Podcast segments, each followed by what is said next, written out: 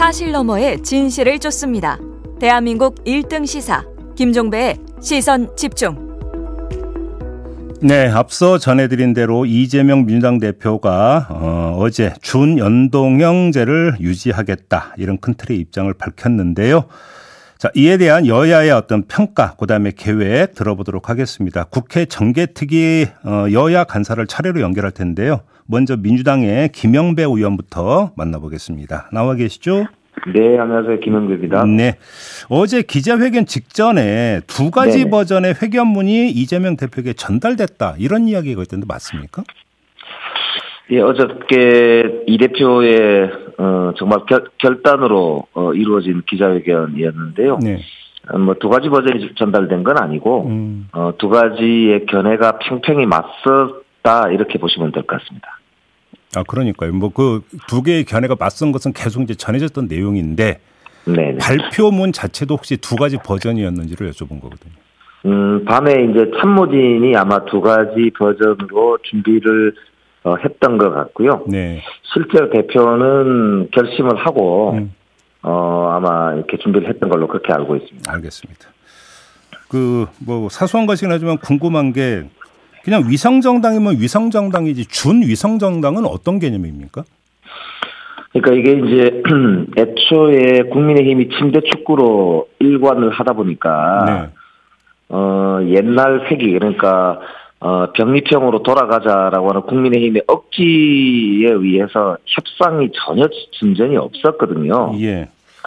어 그러다 보니까 이제 현재 있는 법 그대로 진행을 하게 되면 어, 위성 정당을 만들겠다 이렇게 이제 협박을 사실상 국민의힘께서 해왔고 실제로 한동훈 비대위원장이 들어서고 나서도 어, 개혁 정치를 하겠다고 하면서도 국민의 미래라고 하는 위성 정당을 버젓이 창당 절차에 돌입한 거 아닙니까? 네.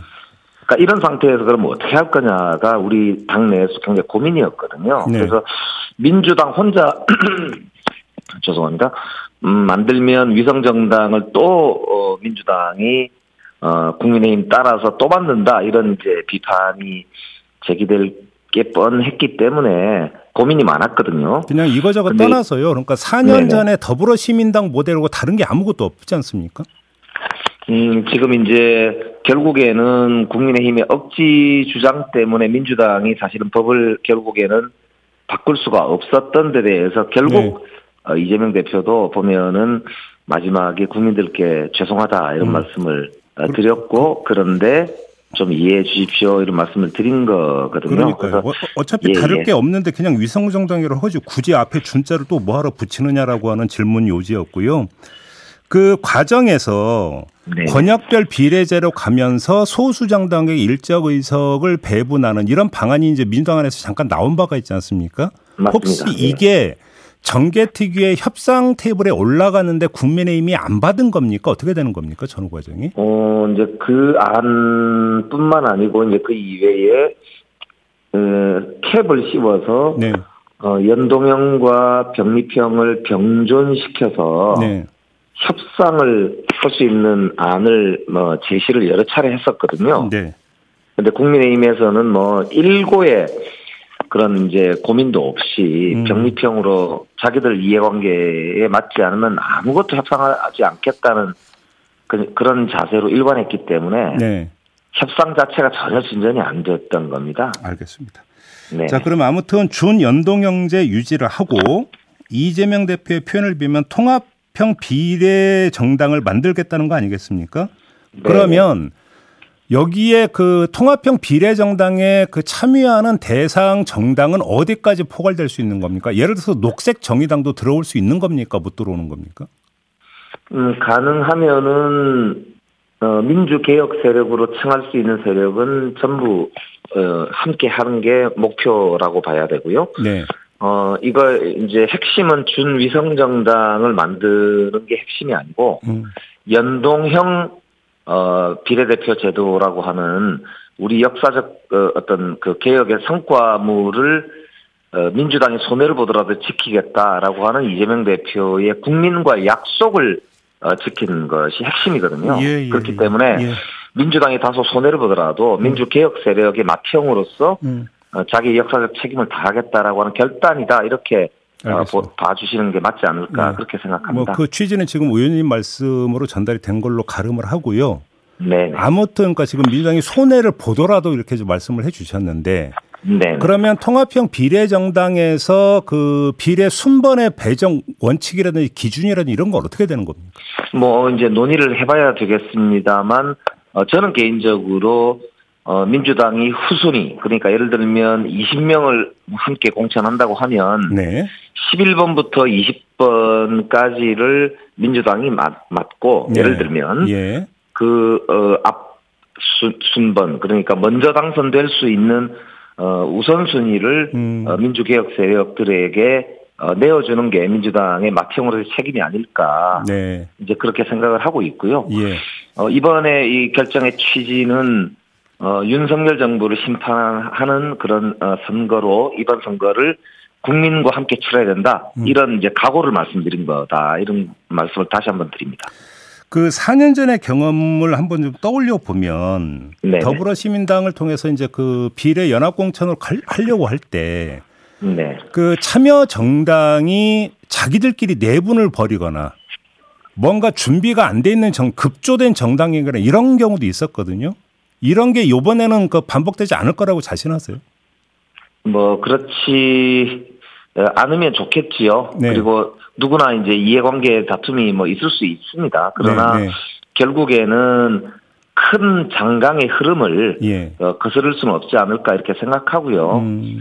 어, 저는 역사적 대의에 동참한다면 어, 저는 뭐 작은 이해관계 다툼은 예. 결국 큰 흐름에서 우리 함께 해결할 수 있지 않을까 이런 음. 기대를 음. 가지고 있습니다. 지금 의원님께서 민주당이 예. 맏형으로서의 역할을 어, 얼마나 잘 하느냐 이게 문제겠죠. 음, 지금 의원님께서는 민주당의 손해를 언급을 하셨는데 네네. 이재명 대표는 어떤 말을 했냐면 진보 개혁 진영의 맏형인 민주당이 책임에 상응하는 권한을 가져야 한다 이런 말을 했었거든요. 여기서 권한은 어떤 뜻일까요?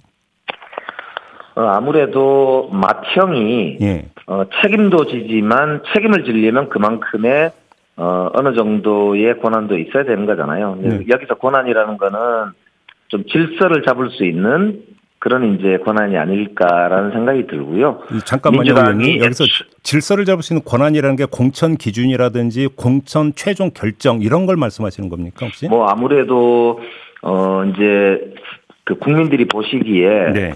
좀 그래도 그럴 듯한 어 인물로 음. 그럴 듯한 기준으로 공천이 돼야 되지 않을까 싶습니다. 그런 네. 면에서는 어느 정도의 이 기준과 절차가 확립이 돼야 된다 이런 음. 점을 어, 말씀하는 것 같고요. 애초에 민주당이 혼자 마음대로 할 거였으면 이런 음. 결정을 하지도 않았습니다. 그렇기 때문에 예. 어, 민주당을 한번 믿어주시고 민주당이 통 크게 음. 양보한 만큼 어, 저는 국민의 눈높이에서 우리가 어, 이, 런 결정들을 함께 해나갈 수 있다. 네. 이런 이제 예, 좀 한번 믿음 이런 걸 가져주시면 네. 어떨까. 관련해서 네, 그러면 한 가지 또 기억이 떠오르는 게 있어서 여쭤보는 건데요. 그 민주당의 권한에 네네. 다른 소수 정당이 추천한 비례 후보에 대한 적격성 검증도 그럼 민주당에서 한다 이렇게 이해를 해야 될까요? 왜냐하면 4년 전에 그런 비슷한 문제가 좀 있었거든요. 그래서 함께 그거는 이제 기구를 만들고 하면 네. 함께 해야 되지 않을까 싶습니다. 그래요. 이거는 예, 어차피 공동으로 어, 진행하는 일이기 때문에요. 네네. 민주당 혼자 책임질 어, 그런 이제 상황이 아니기 때문에 예. 어, 저는 국민적 눈높이에서 함께 진행해야 되지 않을까 그렇게 생각합니다. 근데 사실 이제 시간이 무한정이 있는 게 아니다 보니까 만약에 그런 검증을 하려면 절대적 시간을 확보를 해야 되지 않습니까? 그러면 데드라인이 설정이 돼야 되는데 통합형 비례정당에 참여하는 소수 정당을 어느 시점에서 어떻게 끊을 것이고 그다음에 배분 원칙이 어떻게 할 것인가 이걸 모든 걸 도출하는 데드라인을 어떻게 잡아야 되는 겁니까? 지금 이제 어 아무래도 선거법상 어 유권자 명부가 작성이 되고 예. 그리고 어 후보자 등록이 시작되는 시점 그러니까 3월 21일이 이제 후보자 등록이 시작되는 시점입니다. 네네. 그러면 적어도 그 시점에서 일주일 전까지는 어 정비가 다 끝나야 되지 않을까 싶고요. 그래서 어. 전열을 갖추는 게 아무래도 3월 중순까지는 끝나야 되기 때문에 3월 15일 정도까지는 끝내야 된다. 음. 그렇습니다. 그러면은 적어도 3월 초까지는 네. 어, 국민들께 보고를 드릴 수 있어야 된다 이렇게 생각하고 있습니다. 그러면 이제 보고라는 것은 이제 비례 후보 명단까지 말씀하시는 거겠네요. 그러면 예, 아무래도 그렇지 않을까 그렇게 예, 싶습니다. 예. 시간이 다 됐는데 하나만 더요. 선거구 획정은 끝난 겁니까? 어떻게 된 겁니까? 아직 국민의힘에서 전혀 진전된 입장을 보이고 있지 않고요. 예. 거의 베테라 수준으로 그냥 침대 축구를 일관하고 있기 때문에 음. 지금 선거법 제 25조에 보면은 어 선거구 획정의 기준이 인구 대표성 그 다음에 지역 대표성 농촌 배려 이렇게 있는데 네. 그 어느 것도 충족하고 있지 않은 음. 이런 이제 편파적인 획정안을 어 여당이 고수하고 있기 때문에 네. 아 정말 이저 참 한심한 상황입니다. 오히려 더 급한 게 선거구 획정 아닙니까 사실? 그렇습니다. 그래서 저희 제가 어저께도 말씀을 드렸는데요. 네. 야당 간사 여당 간사님한테 네. 빨리 끝냅시다. 음. 이렇게 이제 말씀을 올렸는데 여당이 지금 보니까 어제 이재명 대표의 이, 이 광주 선언에 대해서 굉장히 당황하신 거 아닌가 싶고 어허. 보니까 약간 우왕좌왕 하시는 것 같아요. 아 그래요? 그래서 예. 빨리 좀 예, 진전된 협상안을 가지고 나오셔야 된다. 이 말씀 꼭 드리고 싶습니다. 알겠습니다. 자, 의원님 말씀은 여기까지 들어야 될 것 같네요. 고맙습니다, 의원님. 네, 고맙습니다. 네, 어, 국회 정개특위 야당 간사를 맡고 있는 김영배 민주당 의원이었고요. 이번에는 여당 간사를 맡고 있는 국민의힘의 김상훈 의원 전화 연결하겠습니다. 나와 계시죠? 예, 안녕하세요. 네. 김상훈 의원입니다. 지금 혹시 그 김영배 의원 인터뷰 들으셨습니까, 의원님? 예, 예, 들었습니다. 국민의힘이 침대 축구로 일관하고 있고 협박했다 이런 식으로 표현을 하던데 어떤 말씀 주시겠습니까? 아, 글쎄요. 어, 어제 김영배 강사에게 이재명 대표의 그 준연동형제 선언을 제가 잠깐 물어보니까 네. 본인도 깜짝 놀랐다고 이야기를 하더라고요. 어, 그래요? 정기특위 간사도 예상하지 못한 걸 당대표가 발표했다는 게 저도 참 이해가 안 돼서 음. 그러면서 이제 자꾸 침대 축구 이야기 하시니까 좀 의아해한데 음. 음. 어제 이재명 대표의 발표 내용으로만 보면 네. 그 그간에 이제 이재명 대표가 어 테러 피습 이후에 151석 단독 원내 일당이 돼야 된다고 이야기를 했었어요. 네. 그때는 이재명 대표 입장은 다른 야권의 도움 없이 민주당 자력으로 원내 일당이 돼야 된다라고 음. 했었습니다. 음. 근데 어제 갑자기 준연동형을 하는데 그 중간에는 문재인 대 문재인 전 대통령과의 회동이 영향을 좀 미쳤을 거라고 보고 어. 또 결국 막판에 준연동형 회기는 향후 자신의 정치적 로드맵까지 계산해서 자신에게 유리한 선거제 이재명 대권과 맞바꾼 위성 정당으로 회귀가 아닌가 저는 그렇게 판단을 하고 있습니다. 잠깐만요. 예. 자신에게 맞췄다는 건 어떤 뜻입니까, 의원님? 어떻게요? 그러니까 지금 이제 그 이재명 대표 자신을 위한 그러니까 연동형제의 측면도 있다고 지금 말씀하셨잖아요. 범야권 연합 비례 정당으로 간다는 것을 염두에 두고 어제 준연동제를 발표를 했기 때문에 예, 예, 예. 어, 차기 대선 구도에서도 그런 범야권 구도를 이어가겠다는 아, 대선 구도를 염두에 계산, 두고 그렇습니다. 그런 계산일 수가 있겠다라는 판단이 들어요. 아, 예. 아, 문재인 음. 대통령도 제3세력과의 연대를 강조를 하신 걸로 제가 알고 있기 때문에 네. 예. 자 그러면 한분좀 여쭤볼게요. 그동안 정개특위에서 예. 그 좀 구체적인 안을 가지고 협상이 좀 된 바가 있습니까? 아니면 아예 공전이었던 겁니까? 협상을 할 수가 없었죠. 왜냐하면 예. 어 지난해 8월 말에 이미 민주당 국민의 양당 지도부 사전 협의 하에 예. 권역별 병립형 비례대표제를 한번 그 검토하는 걸로 하고 예. 각당 의원들의 의견을 들어보자고 해서 국민의힘은 작년 9일 의원총회에서 권역별 병립형 비례대표제로 추인을 받았어요.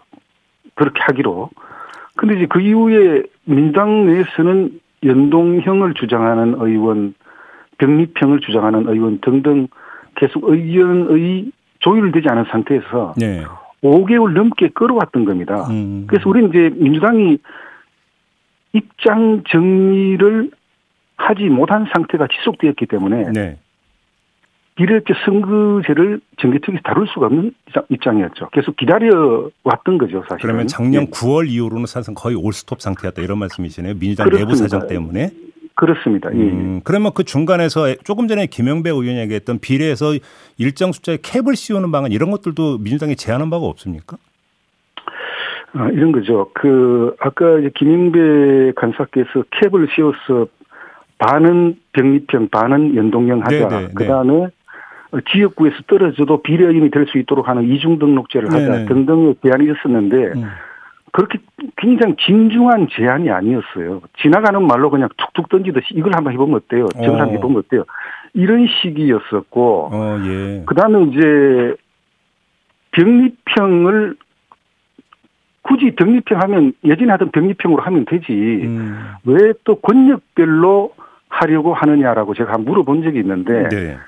그러면 지난 총선에서 민주당이 준동 준연동형 선거제를 선택한 그 잘못된 과오를 인정하는 게 되지 않습니까? 네. 그렇게 이야기를 했었어요. 예. 그래서 그때도 이미 준연동형 비례대표제가 잘못된 판단이었다고 저는 인정하고 있었다. 저는 그렇게 보고 있는 음, 겁니다. 알겠습니다.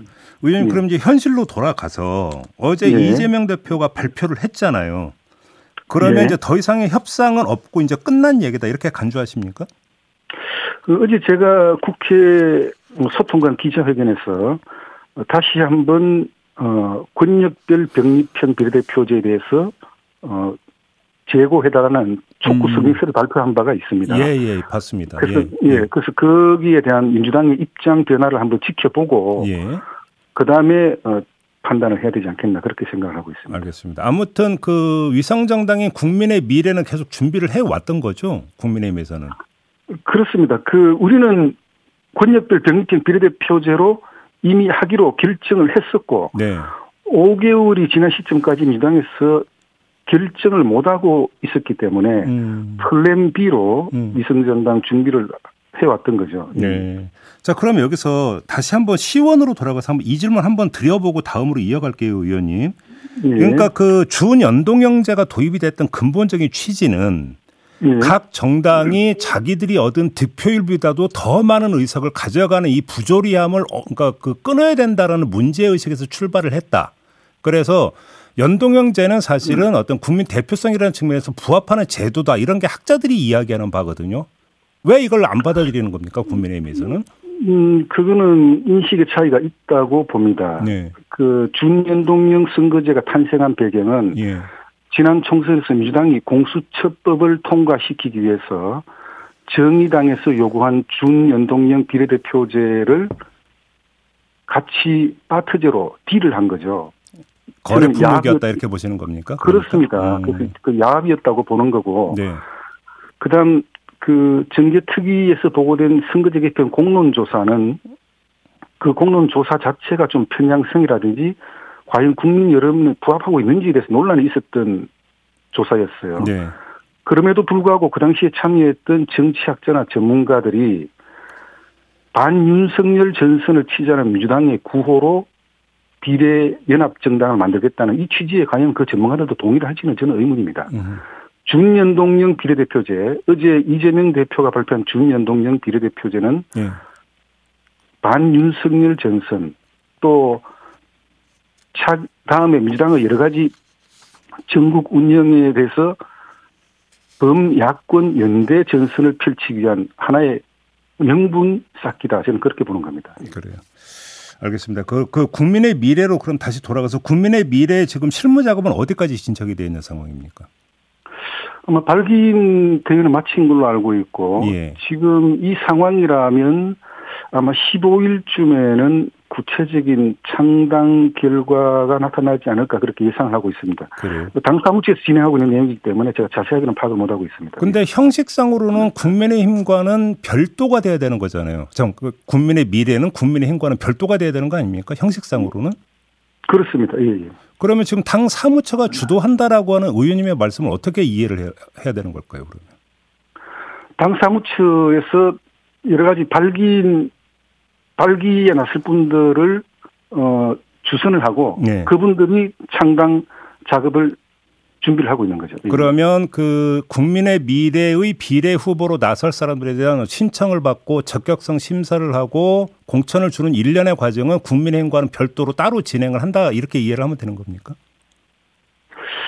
어, 국민의힘과는 따로 진행할 여지도 충분히 있다고 보여지고 예. 뭐 다만 조금 전에 어, 우리가 민주당에서도 비례연합정당에 어, 민주당이 주도권을 갖고 권한을 가, 져야 된다고 이야기를 했듯이 네. 국민의 미래도 아마 창당 과정에서 음. 국민의힘하고 여러 가지 좀 논의 를 하면서 예. 어, 진행되지 않을까 그렇게 예상하고 있습니다. 알겠습니다. 아무튼 그 민주당은 그 비례 정당을 연합 정당으로 가져가겠다라는 거지 않습니까? 그럼 혹시 예. 국민의힘은 예. 국민의 미래에 어떤 다른 보수 성향의 소수 정당을 참여시킬 계획은 전혀 없는 겁니까? 어, 그렇게 하시면 바람직하지만 예. 그렇게 바람직할 수도 있지만 예. 저는 예. 결과적으로 이렇게 봅니다. 지난 총선 때에 비추어 봐서도 음. 어, 뜻다방 같이 연합정당으로 구성되지만 선거가 끝나면 각각의 이해관계에 따라서 뿔뿔이 흩어지는 그런 네네. 상황을 어, 목도를 목격을 해왔기 때문에 예, 예. 어, 총선만 잘 치르자는 연합정당은 저는 의미가 없다 그렇게 생각합니다. 음, 어, 어떤 말씀이신지 알 것 같습니다. 예. 선거구 획정 같은 경우는 이거 언제 결론 나는 겁니까, 의원님? 예, 좀 전에 저 김영대 간사님 말씀을 들어보니까 네. 선관위 획정안이 민주당에 불리하다고 말씀을 하셨어요. 네. 그 저는 선관위 획정안이 특정 정당의 유불리 문제가 개입돼 있지 않다라고 저는 확신하고 있습니다. 예. 왜냐하면 획정위가 정한 획정안을 제가 저도 면밀히 검토를 해봤는데 음. 어, 철저하게 인구 상한 기준에 미달되느냐 초과되느냐 미달되는 정도 초과되는 정도의 순위를 정해서 각 시도별 정석 감석을 판단을 한 것 같고 네. 그다음에 민주당과 우리가 합의한 게 있습니다. 음. 그 특정 시 특정 도의 의석이 정석되는 경우에는 그 지역 내에서 동일 감석을 해서 가능하면 각 시도별 의원 정수의 변화를 최소화하자. 어, 예, 예, 라고 해서 예. 그게 이제 선관위에 전달이 됐어요. 어허. 그런 원칙을 갖고 작업을 하다 보니까 이번에 선관위 획정안이 나온 겁니다. 예. 그런데 어 자꾸 민주당에 불리하니까 부천 살려달라, 전북 살려달라 이러니까 음. 이게 협의가 잘 안 되는 거죠. 예. 그래요? 아니 네. 아니 지금 뭐 지금 그 예비 후보들 팔 동동 구르고 있는데 언제 이거 결론 나는 겁니까? 어, 지금 현재 어, 획정위에서는 2월 21일 그러니까 선거일 49일까지 재외선거의 명부 작성 시작이기 때문에 예. 그때를 어, 잠재적인 데드라인으로 보고 있는 것 같아요. 아, 2월 21일을 예. 예. 예. 예. 지난 총선에서 이제 35일 전에 선거가 획정된 바가 있기 때문에 네. 아, 기한을 넘는다고 해서 선거가 불가능한 상황은 아니지만 예. 그래도 조금 전에 우리 사회자께서 말씀하셨듯이 최대한 예비 후보자와 지역 유권자들의 혼란을 방지하기 위해서 예. 한국 협상을 최대한 빨리 마무리있도록 음. 노력을 할 계획입니다. 뭐 시간이 다 돼서 짧게 여쭤보겠는데요. 그러니까 예. 그 정당은 선거구 획정에서 이해 당사자들 아닙니까? 그냥 네. 애시당초 빠지고 그냥 선관위가 알아서 그러니까 획정하게 하면 안 되는 겁니까? 어, 저는 그 현재 공직선거법상에 법규에 위반되는 경우에 하나여 국회에서 1회에 한해서 재획정 요구를 할 수 있는데 네. 지금 선관위가 획정한 그 안대로 가도 저는 별 문제가 없겠다 이렇게 판단하고 있습니다. 아 그렇게 보시는 겁니까? 예. 예. 음. 알겠습니다. 오늘 말씀 여기까지 들어야 될 것 같네요. 고맙습니다, 의원님. 예, 감사합니다. 네, 국민의힘의 김상훈 의원과 함께했습니다. 네, 김종배의 시선 집중 2부 마무리하고 8시 3부로 이어갑니다. 3부에서는 김성주 더불어민주당 정책위 수석 부의장과의 인터뷰가 예정돼 있습니다. 총선 공약이 쏟아지고 있는데요. 민주당의 총선 공약 살펴보는 시간 갖도록 하겠습니다. 잠시만요.